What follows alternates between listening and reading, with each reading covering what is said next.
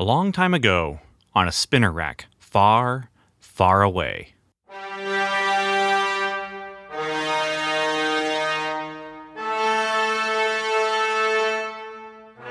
The Comic Book Time Machine presents Marvel's Cosmic Comics, exploring Marvel's licensed sci-fi and fantasy during the Star Wars period.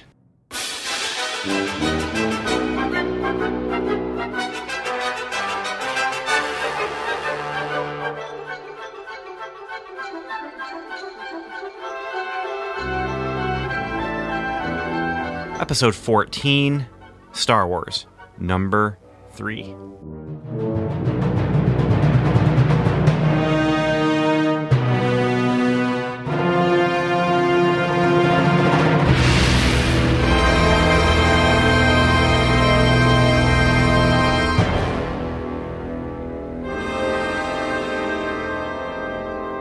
Hello, time travelers. I'm Ben Avery, and there's a Star Wars comic sitting over there. There's a time machine sitting over there. I'm sitting right here. You're sitting right there, or standing right there, or walking, or whatever it is that you're doing. All those elements put together must mean we are ready for another episode of the Comic Book Time Machine podcast. I am here to talk about comic books, specifically comic books from the 70s, specifically sci-fi comic books from the 70s, specifically Marvel sci-fi comic books from the 70s, specifically Marvel sci-fi comic books from the 70s that were licensed to be published during the time that Star Wars was licensed to be published. So we are talking from 1977 to 1986, almost a decade of comics. We have not even gotten past the first year, but that's okay. That's what we're here to do. We're here to plug along and move forward, reading Star Wars month by month, and along with it, the other books that Marvel was putting out that were licensed from either toys, other movies, or other things. Books, maybe. And maybe, well, I'm not going to say. There is a special new series that comes out this month from Marvel, this September 1977 cover date month. But it's out there. It's cool. It's happening. It's hip, I guess. But I'm not gonna tell you what it is. You're just gonna have to wait.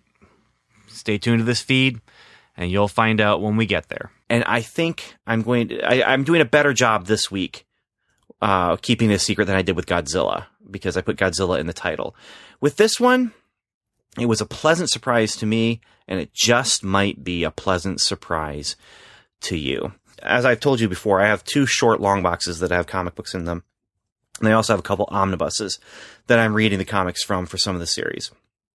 And in those long boxes, I have the poly bags, the bags you would normally use to keep your comic books safe. Each of these bags has a slip of paper that has a printout of what I wish I get that month. So like for this one, September 1977, cover date, 2001 A Space Odyssey number 10, Star Wars number 3, John Carter number 4, and Godzilla number 2. It tells me the release dates, tells me the cover date. And then I also have the issues put into those bags. Now, for John Carter, Godzilla, and Star Wars, omnibuses. 2001, I have the issue. And then I had a series that I discovered after I did the printouts, and I wasn't going to include them until I was at a convention, and I was looking around, and I found them super cheap. And I thought, you know what? They're super cheap. They fit the licensing. And so I put them in the months that they were supposed to go into, but they weren't on the printout. And so I completely forgot that I'd even done that. So when I pulled this bag out of the box, I had one of those pleasant surprises that I've been waiting for. And it happened here in the 4th episode of doing this. It was very fun. I really hope that you enjoy it as much as I do, just because of the novelty of it. Let's put it that way. So we're going to start, though, with Star Wars number 3. So I'm going to go ahead and play the sounder, and we'll get started with our first part.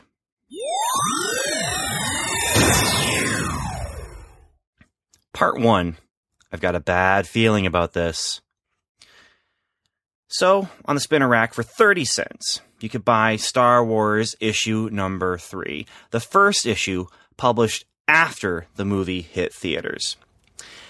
Just to quickly, we'll go ahead and start with the credits here. Roy Thomas is the scripter and the editor on this. Howard Chaykin and Steve Leialoha are both credited as artists/illustrators. The colorist is someone credited as simply Leia, which I found to be kind of funny. I did mention last week or last episode that we did the sci-fi stuff.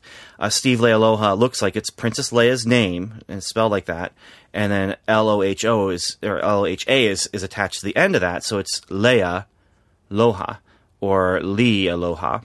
And I don't know much about Steve Leialoha, but he is also apparently the colorist on issue 3 here. Although I don't think, and we'll get into it toward the end of this part, I don't think he was the only colorist on this book.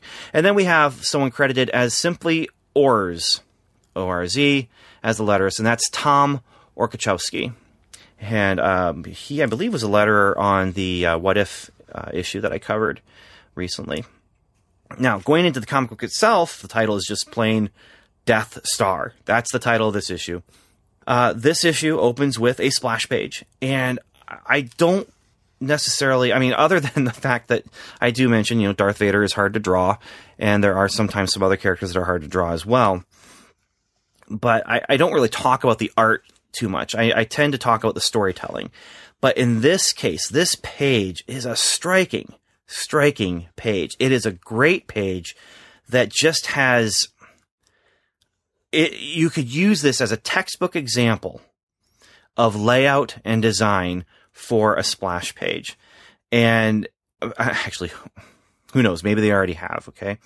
But we open with this dramatic splash page of Grand Moff Tarkin asking Leia to betray the Rebel Alliance. He's threatening to destroy Alderaan with the Death Star. In the center of the page, we do have two caption boxes that are wordy, but it's the story so far telling us about all the Rebel Alliance and the Empire and the Death Star and what they are and where we are, Alderaan, the planet of Alderaan, and who Leia is. She's Princess/Senator Leia. But then you also have just direct center of this page is a circle. It's the planet Alderaan. And that is where your eye goes. It just goes right to the center of the page. Now, if it doesn't, the largest figure on the page is a stormtrooper on the right side, and he's holding his gun. His gun, where's it pointing? It's pointing at Alderaan. Darth Vader is the second largest presence on the page as far as people, characters go, and he is standing, so he is facing, even though based on his position, he's not looking at Alderaan, but his eyes, his face, are facing Alderaan.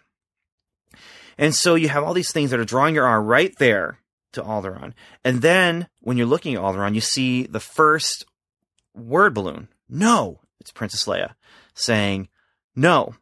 And your eye then goes and follows her dialogue right down to her and then over to Grand Moff Tarkin. Now, Grand Moff Tarkin is pointing at Princess Leia, and his head is actually touching the planet Alderaan. So if your eye is not looking at the letters, if you're not looking at the words, you're following Stormtrooper's gun, Alderaan. There's Darth Vader along the side, Grand Moff Tarkin. You follow, and then Grand Moff Tarkin is pointing at Princess Leia. And so you have all these elements that are just drawing the eye perfectly. And I never really appreciated this until I was doing my book Armor Quest, and I was talking to the artist who was also the letterer on that book. And he was explaining how he would design his pages, how the eye goes down the page. And now I've taken these things and I've kind of internalized them or tried to internalize them. I'm not as good as Sherwin. I never will be as good as him. But I have lettered books now since then. I'm not just a professional comic book writer. I'm also a professional comic book letterer. And I look at a page like this, and I just think there is so much to learn just about, you know, the way the eye travels down the page, starting with the bold letters of the Death Star, going down the Stormtrooper, following his gun, till Princess Leia's dialogue to Grand Moff Tarkin. It's a really, really, really good page. And I'm not going to do that kind of thing with every page of every book, because if I did, this podcast would be way, way, way too long. But when I do come across a really great example, I do think I want to spend some time talking about that, because this is something that can be learned from if you are a comic book artist, comic book letterer, or even a comic book writer. I mean, there's a lot to learn here. And it's a striking page. If nothing else, I find myself looking at the splash page and just thinking, this is a really, really solid page. There's a lot of metaphorical things going on. The stormtrooper standing with his gun, Alderaan is on a screen on the wall. And so his gun is not actually pointed at Alderaan, but it's a metaphorical thing. And yes, Alderaan is under the gun right now, and so is Princess Leia. And as we all know the story, if you've seen the movies, Princess Leia, they're trying to tell us where the rebel base is. She says no, and they say, if you don't tell us, we're going to blow up your planet with your family and your friends. And so that's where she says, you know, it's on Dantooine. And they say, oh, okay, well, fire, because Dantooine is too far away to make any kind of, you know, splash if they're going to try and use the Death Star as an example to the people of the universe here.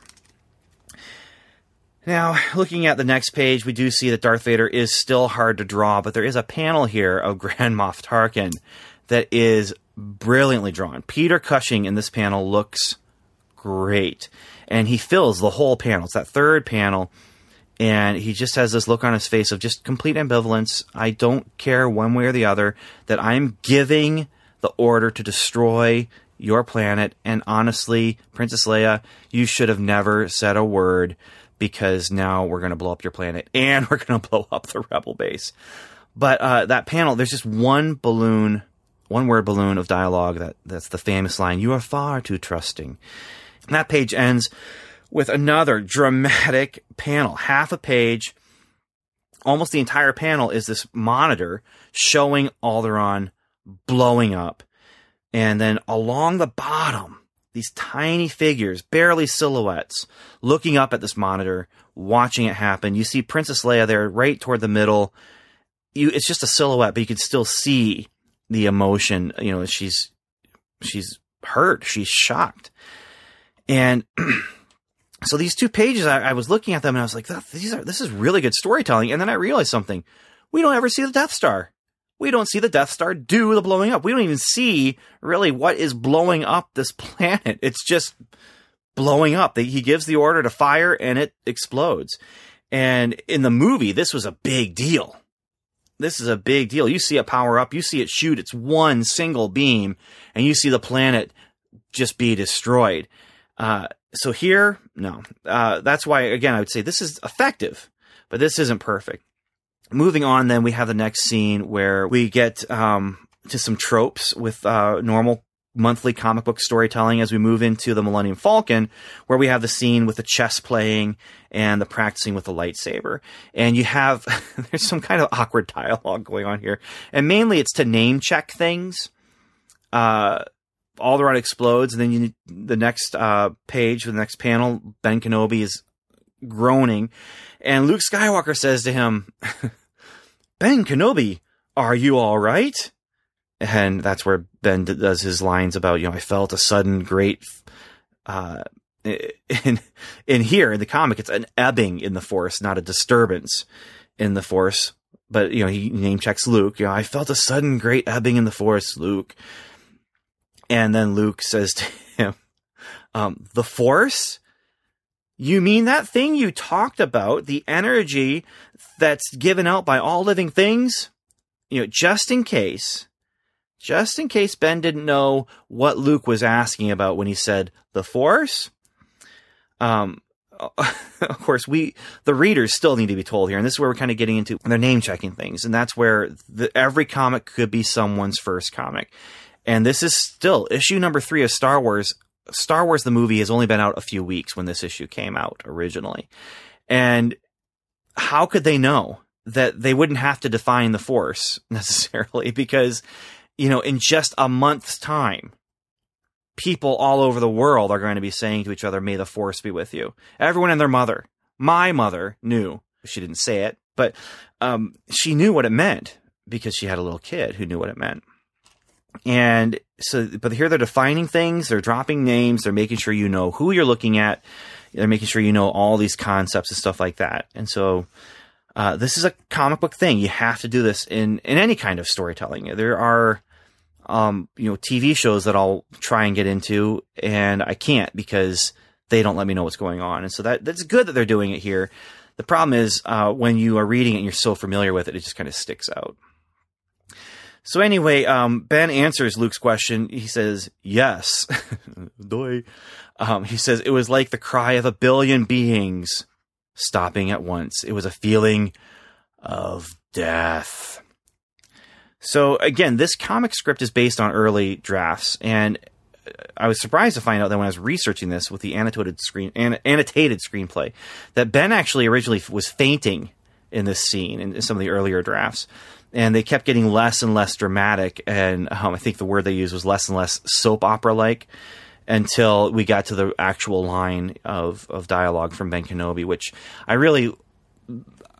This is fine here on the page here, but I really prefer the actual dialogue that they ended up with, because it's just a classic line, and it's a perfect line. And there's a lot of those kind of nuggets of lines here in the Star Wars movies. Whatever you want to say about George Lucas... in this situation, maybe he had the right people reading it and giving him suggestions, or maybe he just was in a different headspace. But he had some really, really good lines in this whole movie, in this whole screenplay. And that original line is, "I felt a great disturbance in the Force, as if millions of voices suddenly cried out in terror and were suddenly silenced. I feel something terrible has happened." And that, of course, then reminds me of the line in Hardware Wars, which came out, which was one of the first spoof movies I ever saw, and that's where Ben Kenobi, the Kenobi characters, and they said, "What's the matter? Did you feel great disturbance in the Force? As if millions of voices suddenly cried out in terror were suddenly silenced." Ben says, "No, just a little headache." So, if you haven't seen Hardware Wars, by the way, find it, watch it. It is worth watching at least once. My favorite is Chewie the cookie. He's just a brown cookie monster. Perfect. Looks like a perfect Cookie Monster clone. Anyway, this is also the scene with the chess game between R2-D2 and Chewbacca with the "I've got another strategy, R2-D2. Let the Wookiee win" line. In that original screenplay, it simply says Chewie begins yelling at the tiny robot, which Roy Thomas then interpreted as either "karonk, karonk" or "garonk, garonk." It's hard for me to tell. I can't tell if it's supposed to be a G or a C there because of the lettering and kind of it's kind of a muddied. Maybe I should look at my other volume. But I'm looking at this muddied comic book printed page, and then we also have Luke doing the training with the floating globe and his lightsaber. And there's slight changes, slight variations on what we actually saw in the movie. But overall, I mean, you're watching what happens in the movie. Now, there are some interesting sound effects there, too. When Luke finally hits the globe with his lightsaber, it's "forp."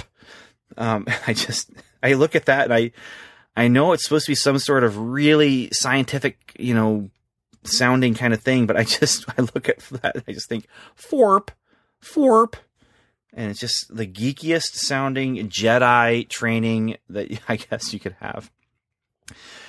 But anyway, one other note about this scene is just that these characters, with rare exceptions, do not look like the actors when I'm looking through here. C-3PO looks okay, Chewbacca looks okay.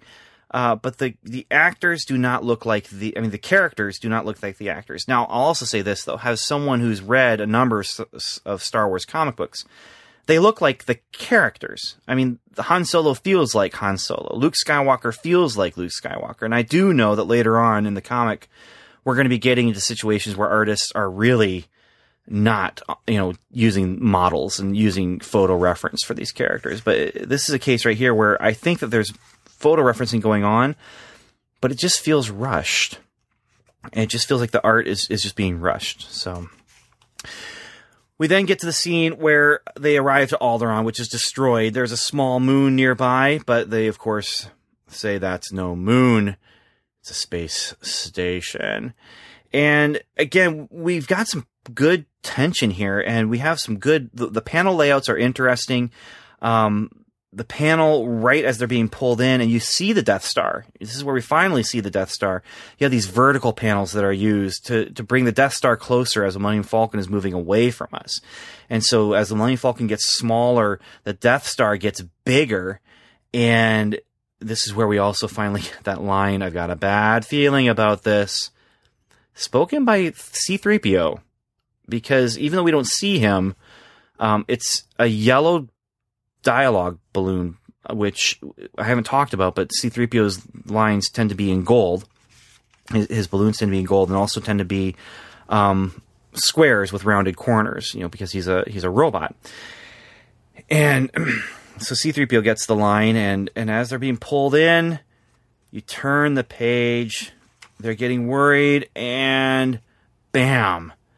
That page is just a full splash page of the Death Star, just taking up the entire page with a tiny Millennium Falcon, which I'll also say is not in scale.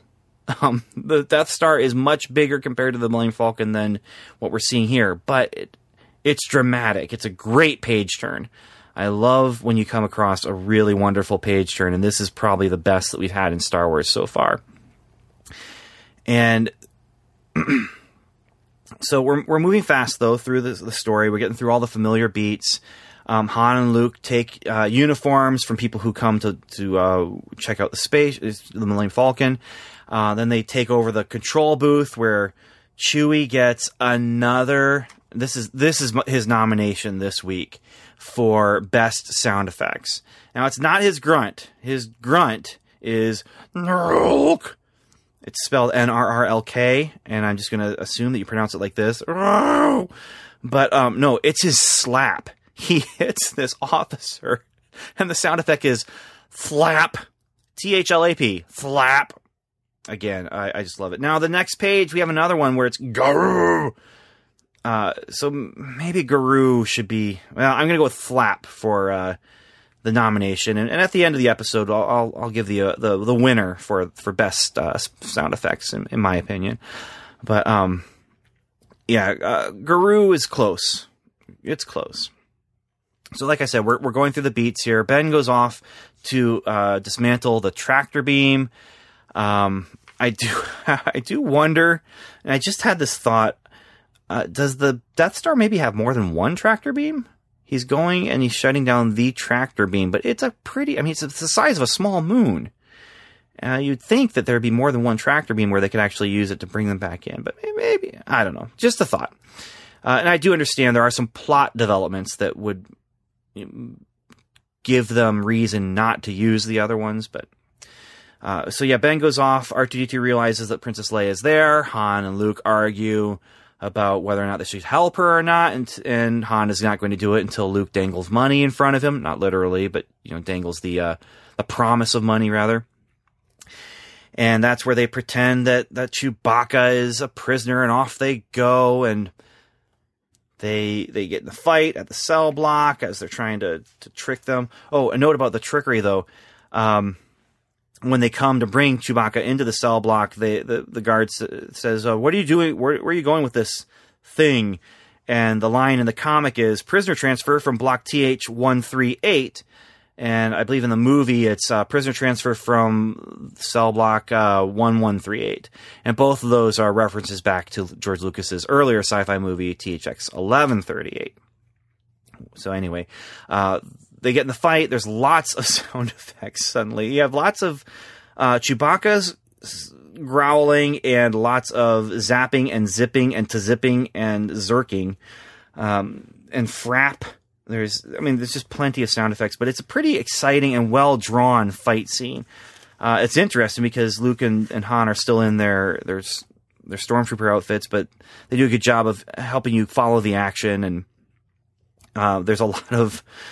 big, dramatic explosions and people throwing their arms out as they're getting shot in the back and that kind of thing. So it's dynamic, it's energetic, it's exciting, and it's almost... it is. It's what the cover promises, Battle on the Death Star. The only difference is, on the cover, Han, Luke, and Princess Leia are all firing blasters, and Luke has a lightsaber that he's swinging on the cover. We obviously, if you've seen the movie, you know that doesn't happen, but it does. It promises battle on the Death Star, and we get that in spades here. I think it's well done. Finally, we get Princess Leia. They open her cell door. They use the blaster key to open it up, And I just want to note that on the next to last page, there is a great representation of Carrie Fisher here. Again, I think we're looking at Steve Leialoha just getting a chance to look at the photo referencing and that kind of thing, because that it's the final panel on that page, and it looks like Carrie Fisher. It's really, really nice. And it's another one of those panels where it's just, you know, her face is just taking up the entire panel. So it ends with them trapped. They are shooting. They are fighting. They have nowhere to go.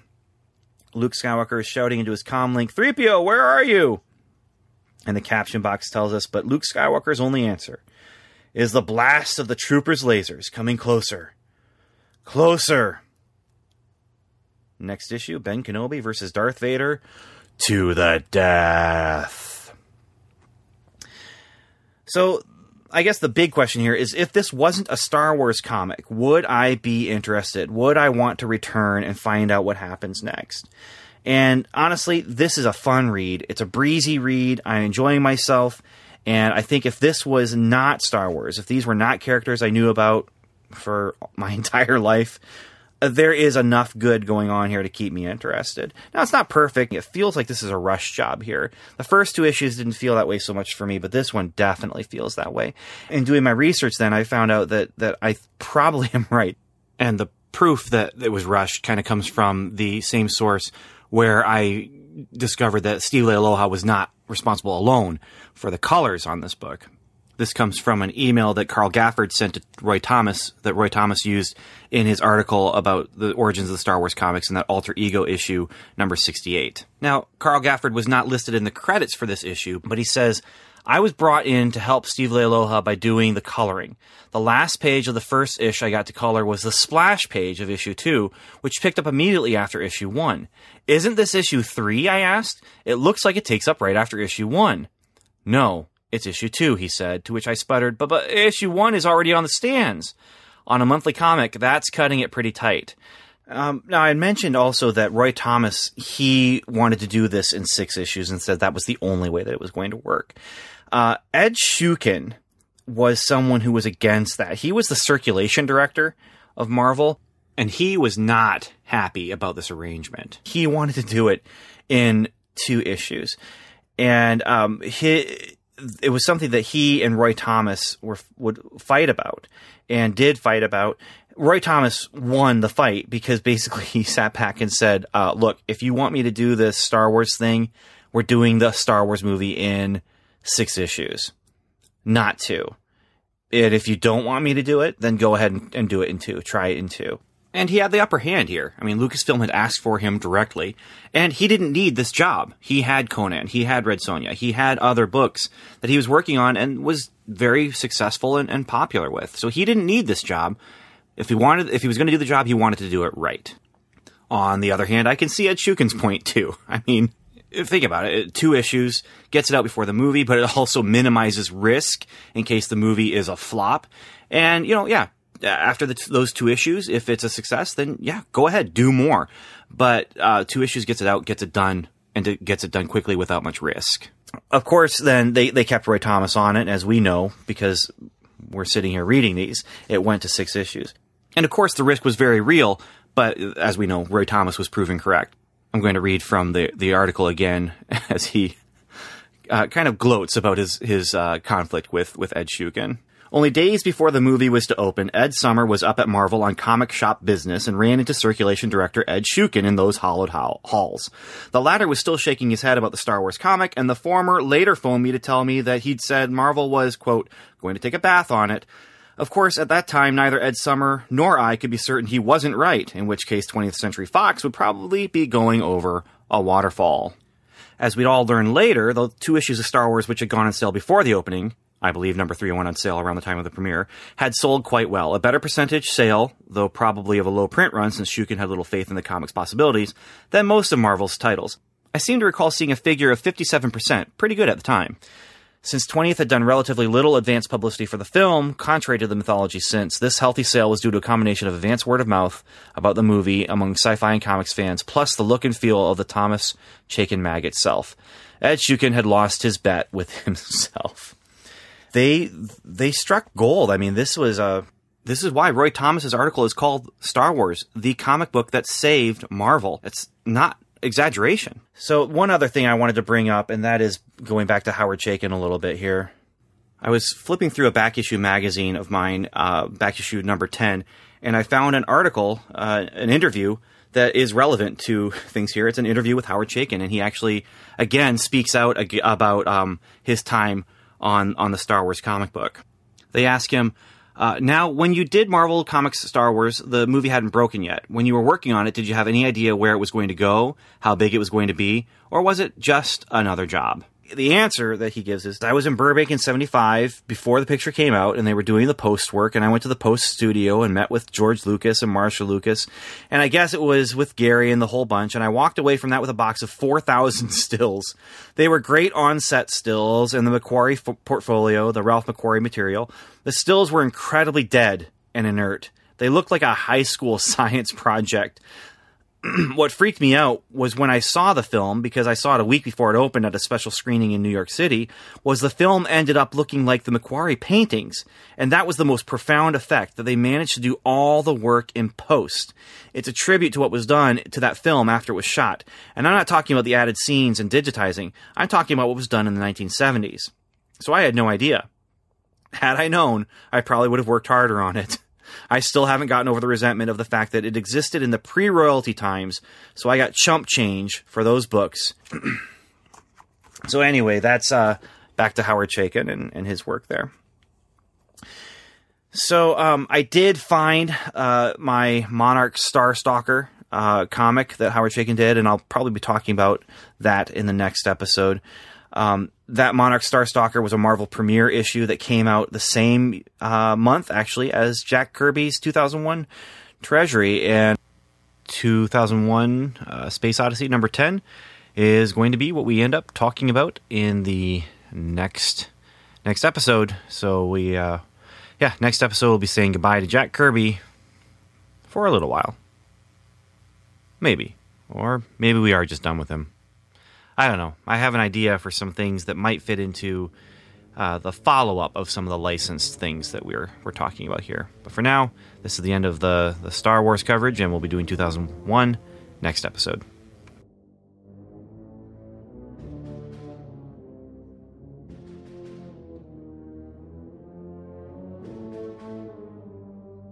Thanks for listening to the Comic Book Time Machine's Marvel's Cosmic Comics feed. You can find more discussion of many, many more comics like Superman and Spider-Man, What Ifs and Elseworlds, The $6 Million Man and Batman, comics 7 days old and 7 decades old, on our main feed, which you can find on iTunes or at comicbooktimemachine.com. We'd also love it if you join us on Facebook at facebook.com or on Twitter, where we are at Comic Time.